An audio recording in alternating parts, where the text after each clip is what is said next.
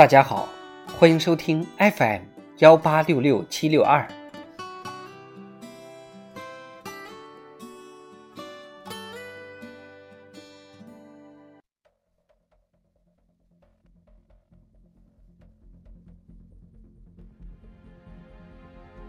智慧人生，帮你开启生活的另一面。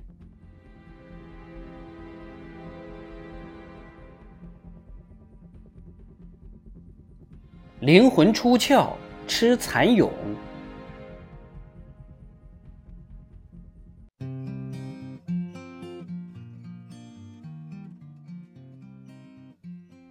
我特别好奇，人们对蚕蛹念念不忘的嗨点究竟在哪里？我第一次吃蚕蛹，是在东北老丈人家，我在众目睽睽之下。面对被称为当地特色的蚕蛹，无论怎么纠结的内心戏，也不能流露于色。战略上必须吃一口，放到嘴里之后，我的脑子里迅速闪过盘古开天辟地、女娲补天，然后是门捷列夫元素周期表。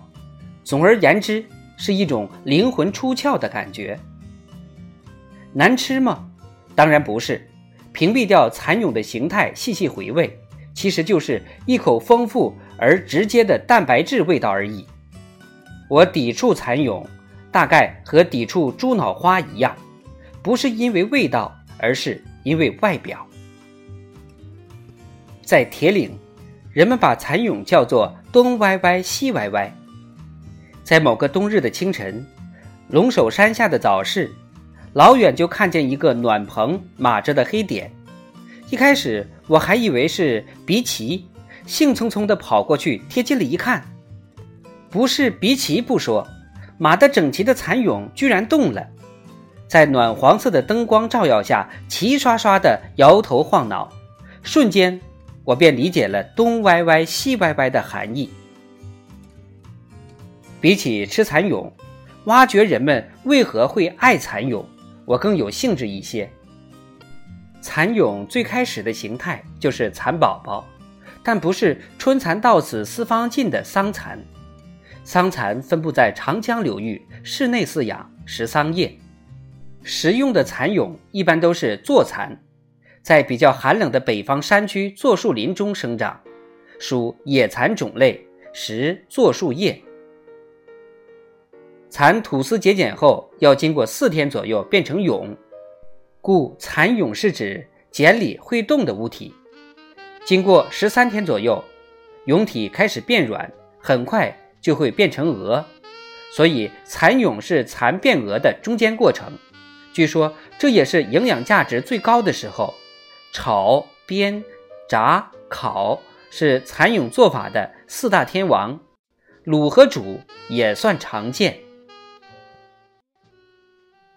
每年，东北本地新闻总会看到类似的消息。市民刘女士买了二百元的带壳的蚕蛹，本打算放在家里慢慢享用。几天过后，却发现存放于柜子里的蚕蛹变成了蛾子飞走了。这正是人们在追求茧内蚕变蛾过程中那恰到好处的肥美所付出的代价。煮熟的鸭子飞了的现实版。会挑蚕蛹的人，往往会在菜市场获得令人羡慕的尊敬。精于此道的东北大嫂会语气笃定且中气十足地说：“来两斤黄的，白点。”短短几个字，蚕蛹卖家就知道这是行家，怠慢不得。蚕蛹分黄色和黑色，其实是处于不同的发育期。据说黄色的比黑色的营养价值高一些，价格也要每斤贵几块钱。当一个根植于社区的菜市场中有越来越多的买手知晓挑蚕蛹的各种奥妙时，蚕蛹卖家就会开始用纸板写上如黑话一般的几行字，立于摊位旁：“远通宝黄蛹大减。”标示出大家认可的产地、成色以博得共鸣。有一种更能体现精神抗压性的吃法，是在蚕变成蛹之前的状态便下肚，这是人们熟悉认知中的小蚕宝宝的升级版，更粗更大，像一条绿色的毛毛虫，身上有硬毛，但不会蜇人。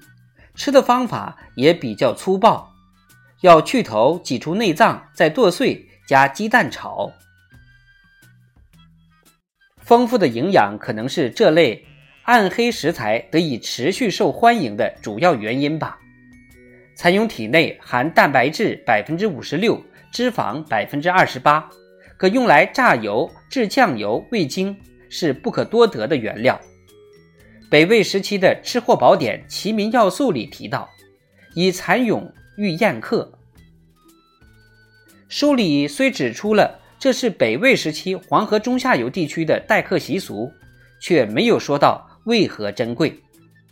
我坚持认为，接纳暗黑食材可视为一种生命体验。